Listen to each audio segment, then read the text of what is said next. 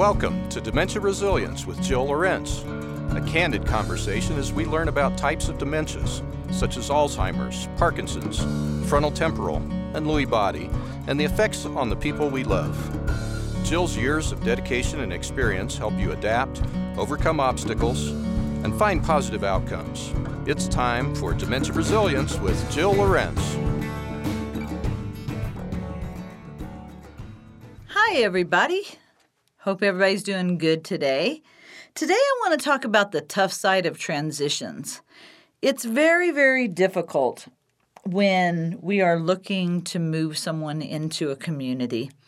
And COVID has not played a small part in the mess of what visitations are. And not only that, but just the fact that everywhere we go, we still have to wear masks. That has not been lifted up. Anytime you're indoor, you have to wear a mask. You have to uh, participate with the rules. If you're in a situation where you're uh, maybe in a restaurant or something, once you get into the restaurant, you can take your mask off. But if you're in a community and you're visiting your loved one, you are not able to take a mask off while you are inside the community. The thing is, you still have to have your temperature taken. You still have to fill out some questionnaires in a lot of cases. I do that every time I come into the studio. It's not, nobody's picking on anybody, nobody's making it rough for anybody except for um, the rules via the state, but they're not trying to make it rough on anybody. What they're trying to do is do their best to make procedures and policies that keep everyone safe until we are out of the woods. And, you know, some places like Texas and other states have decided to lift all the rules and all of that. Um, depending on where you are, maybe there are lighter regulations and rules around what we can do. But the fact of the matter is that in most cases, you're able now, finally, this happened in February and March, able to go into communities and see your loved ones. My heart really breaks and goes out to the people that that ended up having to put someone in a community last year in February or March and then spend an entire year without being able to see them. They had to look through windows. They maybe had outdoor visits for a little while, and then those went away. If the person with the diagnosis took their mask off at any time the visit was over, I mean, we've just had all these hellacious rules and stringent things that have had to happen. There's no doubt about it, no matter how you slice it, the transition is difficult. It's always much more difficult on the family members than it is the person that has the diagnosis. Because once they get into a community, they rarely ask for family members anymore. They don't say, I want to go home, meaning the place that they just left. Um, it, when you come to visit, they will talk to you maybe a little bit and then want to go off and be with their new friends. They they as soon as you leave they will say something like my daughter or my son never comes to visit. My wife or husband never comes to visit. We see things like this all the time. So please people if you are if you are going in and visiting your loved ones this is how it works. You make an appointment say one o'clock in the afternoon the communities, for the most part, have a computer system set up where you can pick your time slot and then you can go and visit and be on time because there is somebody right behind you wanting to visit their loved one. So, you know, leave a little early, be on time. Most of the communities were opening up visits to 45 minutes but families were abusing it and coming in when they want to and not wearing masks when they're in the communities and walking into common areas like um, the front rooms, the lobbies, the the walk areas where where people can commute around the building and so on and so forth. And that's not the way it works. The state rules say you have to come in through an entrance that you're not in contact with other residents. Then you have to meet in a private room where you can visit alone. Now, in a lot of communities, they were allotting a dining area of some sort and not allowing you to go into rooms, and families wanted to go into rooms. Now that they're allowing families in the rooms, the families want to be every place else. People, come on. If we don't work together and do what we can to follow the rules, select your visitation time, be on time, stay for your 45 minutes, what's going to happen is they're going to cut those times down and uh, the states just pop in the state uh, just pops in anytime they want they don't have to call they don't have to make an appointment they just pop in and do an assessment and if they find families in the communities walking around in the common areas not wearing their mask co- walking in the common areas anyway not wearing a mask they can shut down visits. The state has no problem saying there'll be no more visits. So, if your community is one of them that is working with you, setting up those times, and allowing you to come in and visit for specific times, um, then you please, please, please, please, please follow the rules, follow what they're doing there are communities that still haven't opened up visitations. And I mean a vast majority. In the Denver metropolitan area, there are probably out of 700, I would bet there's at least 500 that still haven't opened the visitations yet. So, for those of you who are able to get in, be happy about that. Be happy about it. Follow the rules and come when you're supposed to. You just cannot have wide open uh, schedules like I'll be there from 12 to 5 or I'll be there from 10 to 1 between those times. That's not how it works. So please, please, please don't don't be uh, unreasonable. Don't do things the way you want or it will be very, very easy for the state to come back and say, we're going to close all visitation off.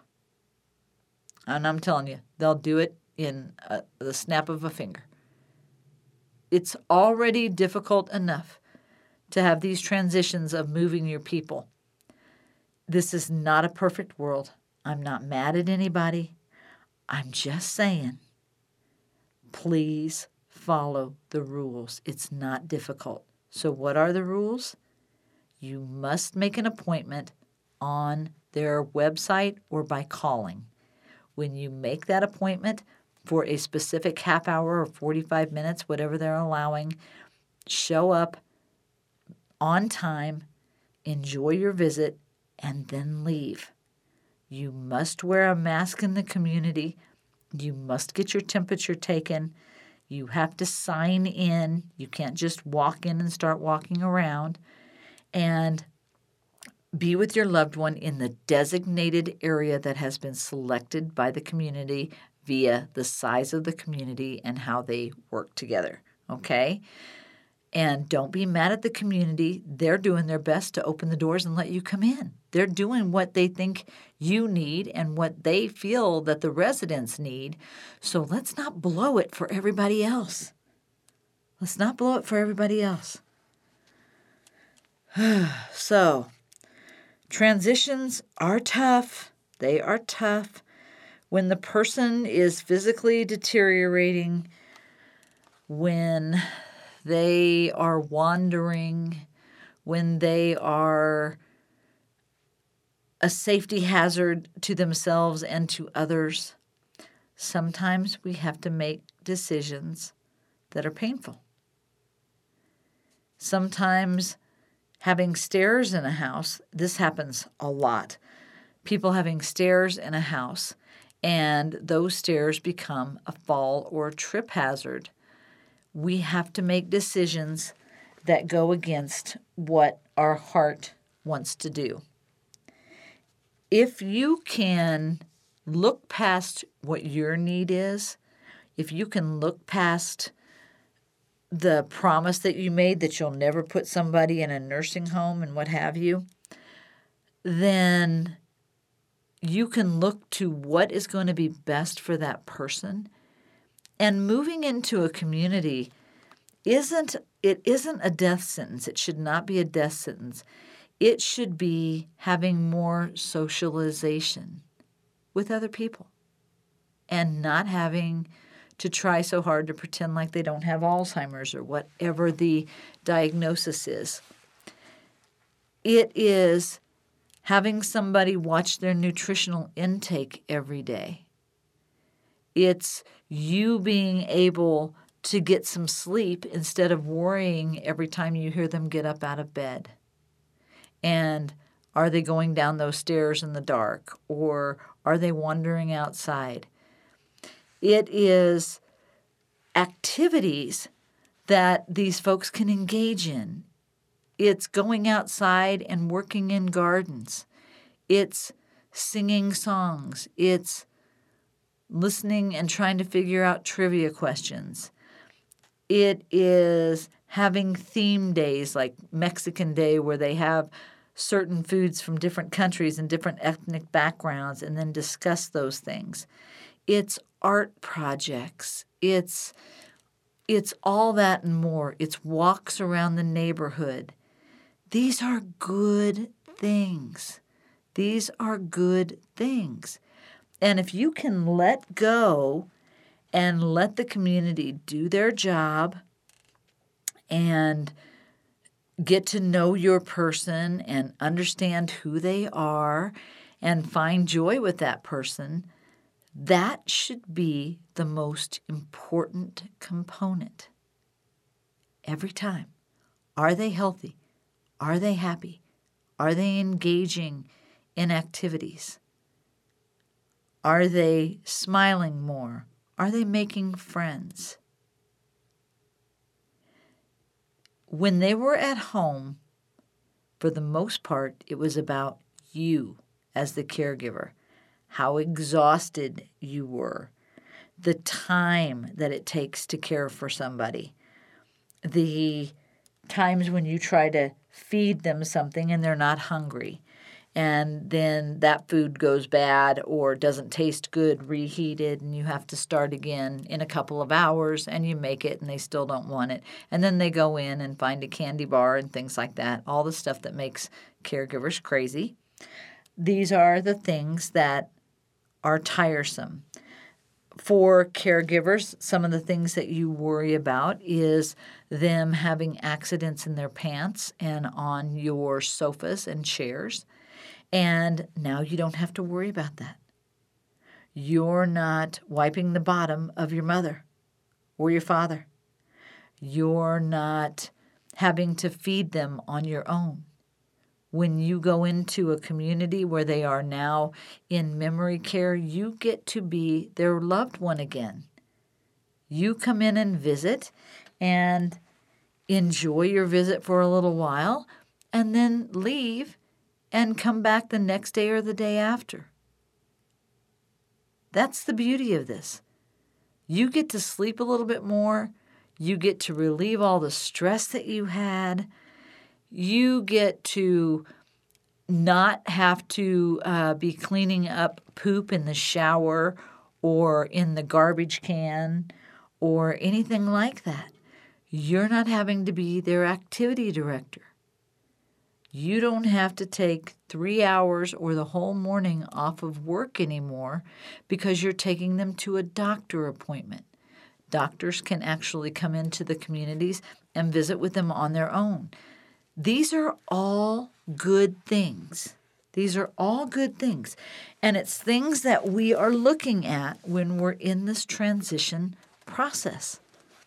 So, again, what is it that you're upset about. You're able now to go and have coffee or lunch with a friend. You're able to learn that new language you wanted to learn.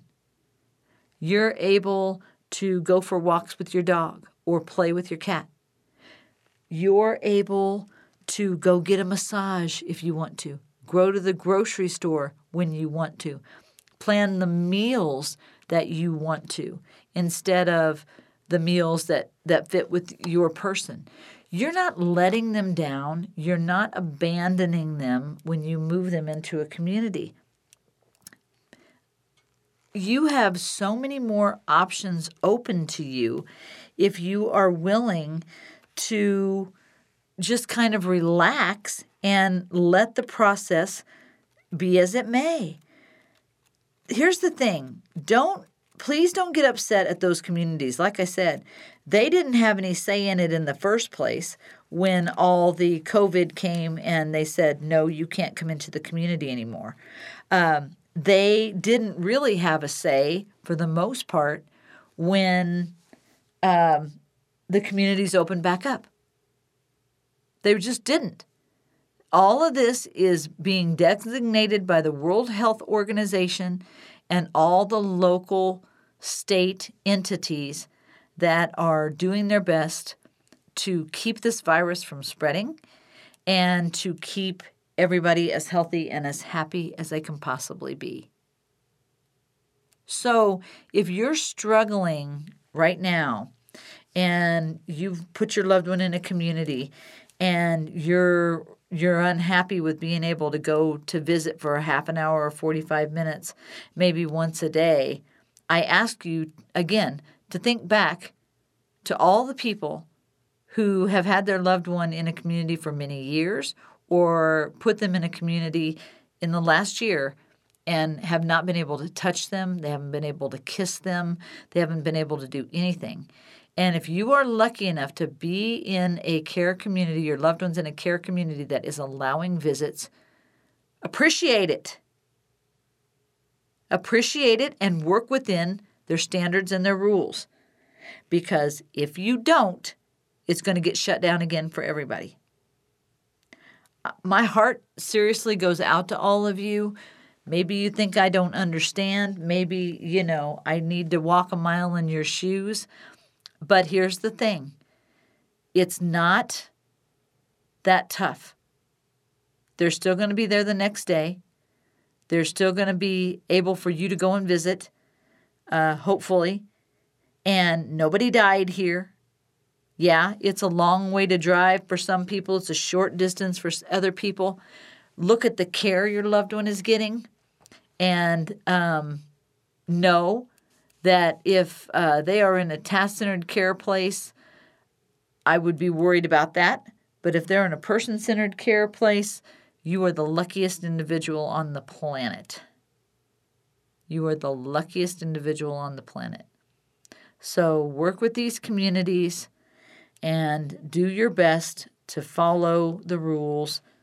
Again, be on time. This isn't hard. Know that there are lots of other families that want to come in and visit, and that is um, just a very difficult difficult thing to keep all of this straight and to let everybody come in and do what they need to do and enjoy. And the fact that you can walk in and hug your person, give them a kiss, sit down with them, hold their hand in a private setting is absolutely one of the most beautiful things. And I've been fighting for communities. You have no idea how, over the last three months, I've been fighting for families to be able to get in and visit their loved ones and um, finally got it done in some communities here in Denver. And am super, super grateful. And uh, some of it was at a cost to me because the communities were mad that I was pushing so hard. So, you know, certainly think about these things and do your best to play by the rules. Okay, we're going to take a short break and we'll be right back. Living and working with Alzheimer's and other dementias can often be challenging. Summit Resilience Training provides education utilizing non medical approaches for those who work with our friends affected by dementia.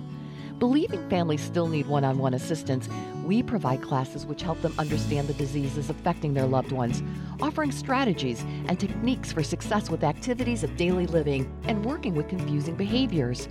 We offer in home assessments to clarify symptoms of dementia diseases and help families work together to find moments of joy while living with memory loss and impairment. Education programs instilling person centered care philosophies are offered for professional caregivers working in communities and homes, which can be customized for their staff. Training is also available for first responders, such as law enforcement, fire, and EMT personnel. We are passionate that people with dementias such as Alzheimer's, Parkinson's, and others are approached with compassion and understanding, and those who work with them have all the tools they need for success.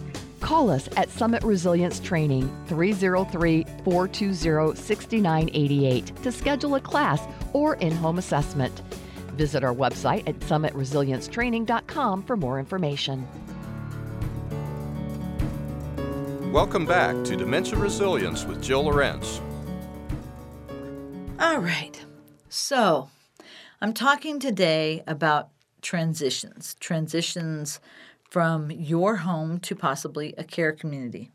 So, I harped on the rules of, of care communities from the start of today's program. I'm going to switch gears a little bit and talk about what I think is really kind of a matter of survival for you. And what is your breaking point? What's the tough part of having your person at home? I hear from the people that sit in my classes every day about some of the things that are really rough for them. Um, of course, incontinence, like we talked about before. You can't get them to go to the bathroom, and then you take them in and you sit them down, and they won't go. And then you get up, get them up, and five minutes later, they go to the bathroom in their pants. These are tough things. Um, some of the tough things are some of the, the quirky things that happen finding keys in the freezer, walking in and smelling gas in the house because a gas stove was turned on and gas is filling up the air, uh, doors left wide open, and it rains. Uh, dogs, you know, dogs can get in and out. Uh, wildlife can get in and out. Those kinds of things are problems. What is your breaking point? Is it the person driving a car that scares you to death every time you get in with them, but they refuse to let you take the keys? Is it um, how many times they've backed out of the driveway and hit another car or the mailbox or the basketball pole? What is it? What is the what is the breaking point for you when your person is getting to be too much? Is it possibly, let's see, just not getting any sleep at night, or they are getting up in the middle of the night and telling you that there are people in the house? Is it a psychosis? Is it kids running and playing? Is it puppy dogs and and kittens in the house that, that you can't see? Or the person wakes up and tells you that they're smelling smoke when there isn't any? Is it that person wandering? You get up in the middle of the night and they are nowhere to be found. You've searched the entire house. You've run out in your front yard looking both directions, can't see them. You have no idea where they are. I just had a guy that was lost. He took the keys and took his car and was going to go visit his sister in uh, Texas and did not take his cell phone, did not take his wallet, did not take his luggage. All he had was his keys and him. So we figured as soon as he ran out of gas, he'd call somebody or or alert somebody that you know he needed help and I'm not sure how that story ended, but I can tell you when people are missing for 24 hours, we start looking at it as a recovery instead of uh, a search for that person. And that's never a good thing. What are some other things on your breaking point? What would cause you to say, I need to start looking at communities? Are your nerves frazzled? Are you biting your nails? Are you unable to go take a shower because if you do, that person might walk out of the room or um, do something that you don't want them to do, overfeeding the dog, uh, forgetting to feed the dog or the cat, going out in the yard when it's snowing and they have no shoes or socks on. What is your breaking point? What is the thing that is going to be a matter of survival for you? Right? It's different for everybody. Different cultures will say, we're going to keep our loved one at home forever. It doesn't matter. I, uh, I will never put my mom in a nursing home. Um, our Hispanic friends are very much that way. They like to keep everything close to the vest. They don't want to uh, engage in other people helping them to a large degree. And we find, you know, that a lot of their caregivers are very, very, very overwhelmed and struggling but they'll do it. They'll keep their loved one at home as long as they absolutely can. Um, you know, I think a- the Asian community does an excellent job of caring for their person at home, sometimes to a fault, where they will not turn the care over to anybody. And to them, I say, God bless you, all of you. But here's the thing if you do decide that you're tired, that you are worn out, that you can't get five minutes alone, that you are just absolutely physically and mentally exhausted. Your friends have depleted to a place where you don't see them ever. Um, you can't do anything for yourself. That could be a clear sign to start looking around uh, and seeing what's out there. The thing that I work with the most is people taking this too personally. I should have been able to care for my husband or wife. I should have been able to care for my mom or dad.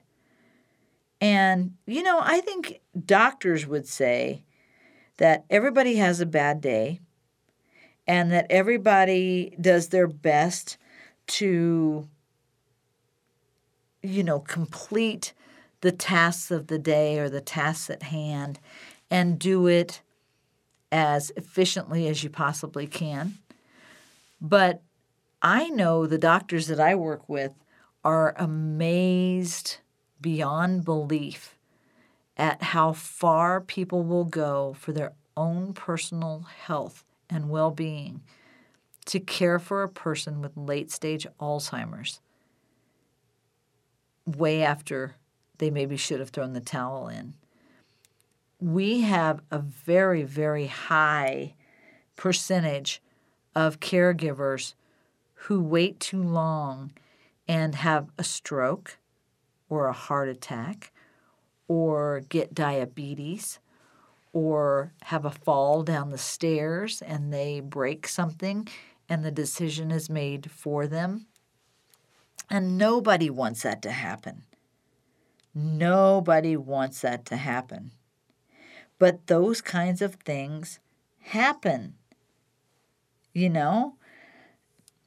The thing is, try and look back at the fun times you had with that person. Try and spend some quiet time together.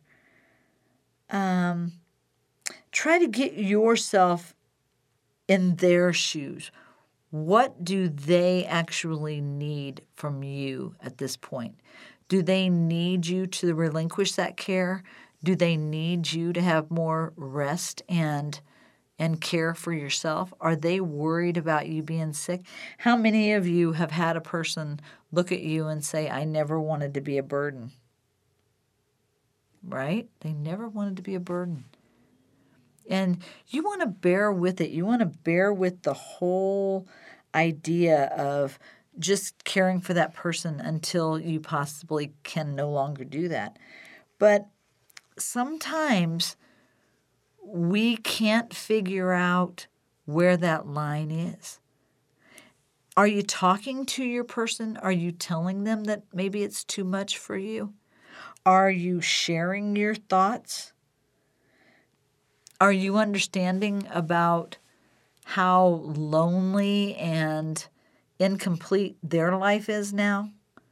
Um, that they try so hard to say the right thing or do the right thing every single day, and they see in your face that you're frustrated with them, that they're asking repetitive questions or their words don't make sense, and they can see that and they can read that.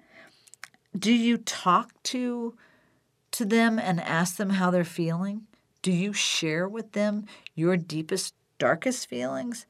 I think you should try.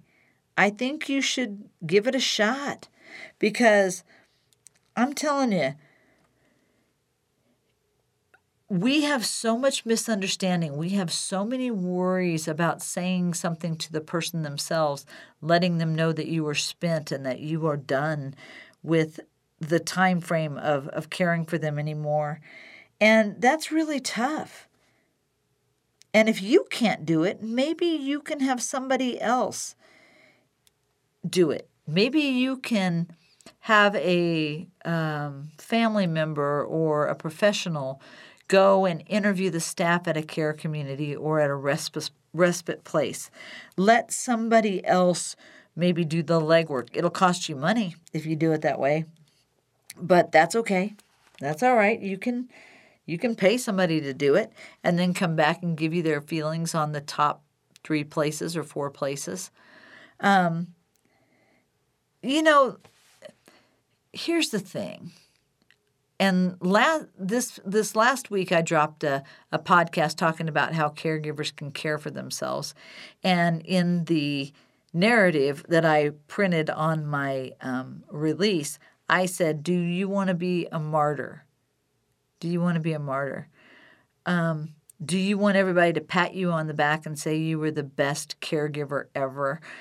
Are you are you trying to win some race? Are you trying to be competitive? Or are you really looking at what that person needs and get them the best care that they can have and then give yourself the best care you can give yourself. It there I, I understand that you will miss that person, that you feel sad that they are gone, that you have some trepidation about whether or not you did a good job uh, caring for them. But the bottom line is that you have to trust that you did and that you made a good decision and now start putting your life in some working order. Don't sit around crying every day. Make some plans to go visit them and then do something for yourself. Work a puzzle. Watch a Hallmark movie. Call and check on them a couple times a day if you want to.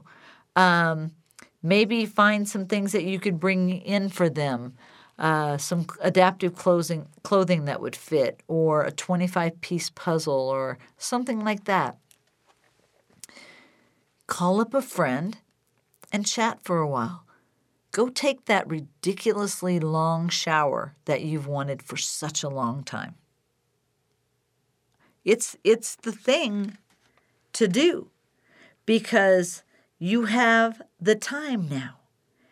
When you don't have to spend four hours getting ready for a doctor appointment and then getting the person in the car to drive and go to the appointment, what could you do with that time now um, that you didn't have before? Are you even willing to look at it? Are you willing to to just be happy and move on and and you know find a, a way to live your life and be happy? I understand it's sad, and we we are going through a grieving process. We are going through the grieving process. But you will get through it. And they are still here. you still have the ability to go and see them or talk to them. Go down memory lane. Spend some time that you would have spent caring for them during the day, looking through old photo albums. Um, maybe finding a way that you could record them the next time you see them on your phone so that you have a copy of their voice that you can keep forever and ever after they're gone. We don't think about those kinds of things often, but they're good for us to do. People, I know, I know that the transition is hard. Plan for it. Plan. Go to these communities, uh, meet the staff, find out what the rules are about visitation and all that kind of stuff. Look at all the plans that you need for that person, but also reach research for yourself what you're going to do with your time. What new thing are you going to learn? Are you going to take a painting class? Are you going to start walking with a, a group that likes to hike together? Are you going to go to happy hour with a friend? Your plan is as important as the person that you're moving into a memory unit. I, I bet you 99% of you that have moved your loved one into a community did not make a plan for yourself. You did not decide what you were going to do with all that extra time that you have now.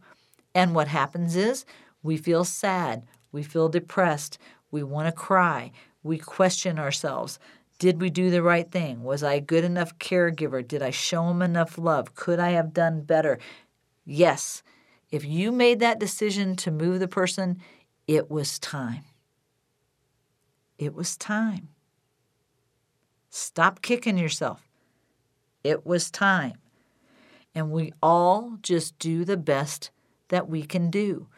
Don't take it personally. Don't be don't make it rough on yourself. Don't hate the staff because they're able to get him showered and cleaned and things like that when you weren't able to, or her. Um, be their advocate and make sure that their nails look clean and that they look well rested and you know what their nutritional intake is and things like that. And now that's your job. Now your job is to check on those things, be an advocate for them, go in and visit them a couple of times a week, and be healthy yourself. Do you honestly think that person doesn't want you to be happy and healthy yourself? Show yourself as much care as you show them. And know that that first 30 to 60 days is going to be tough. It's going to be difficult. You're going to miss them. We are in the grieving process. I did a whole show on that about two months ago. So go back on summitresiliencetraining.com and look at my old podcast and put in what podcast talks about grieving and listen to that podcast because that's where you're at. That's what you're doing. And we need to get through it and we need to work through it. It we have to go through it. We have to go through it. But we don't make, need to make it hell on everybody else while we're doing it. Okay? So I love you all out there in my caregiver nation. Think these things through. Decide what you're going to do. Get back in the game. Have your grieving process. Have your pity party. Then get up and keep moving. And if you're thinking about doing the transition and moving somebody, I implore you to please, please, please make your own plan. What are you going to do? Fill your calendar up for the first 60 days. Take a train ride, go out to lunch, whatever it is you need to do to make sure that you're taking care of yourself because otherwise you're going to drive the people at the care community crazy. I love you all. I hope you have a good week, and I will see you next week on Dementia Resilience with Jill Lorenz. You've been listening to Dementia Resilience with Jill Lorenz. To learn more about her resources, services, classes, or to book speaking engagements, visit Jill's website at summitresiliencetraining.com. A new podcast drops every Tuesday, so join us as we learn more about dementias, resilience, and overcoming obstacles to find a positive outcome. Dementia Resilience with Jill Lorenz can be found on your favorite podcast provider. Please subscribe and give us a five star rating. Musical and technical support provided by Brian Hunter. See you next week.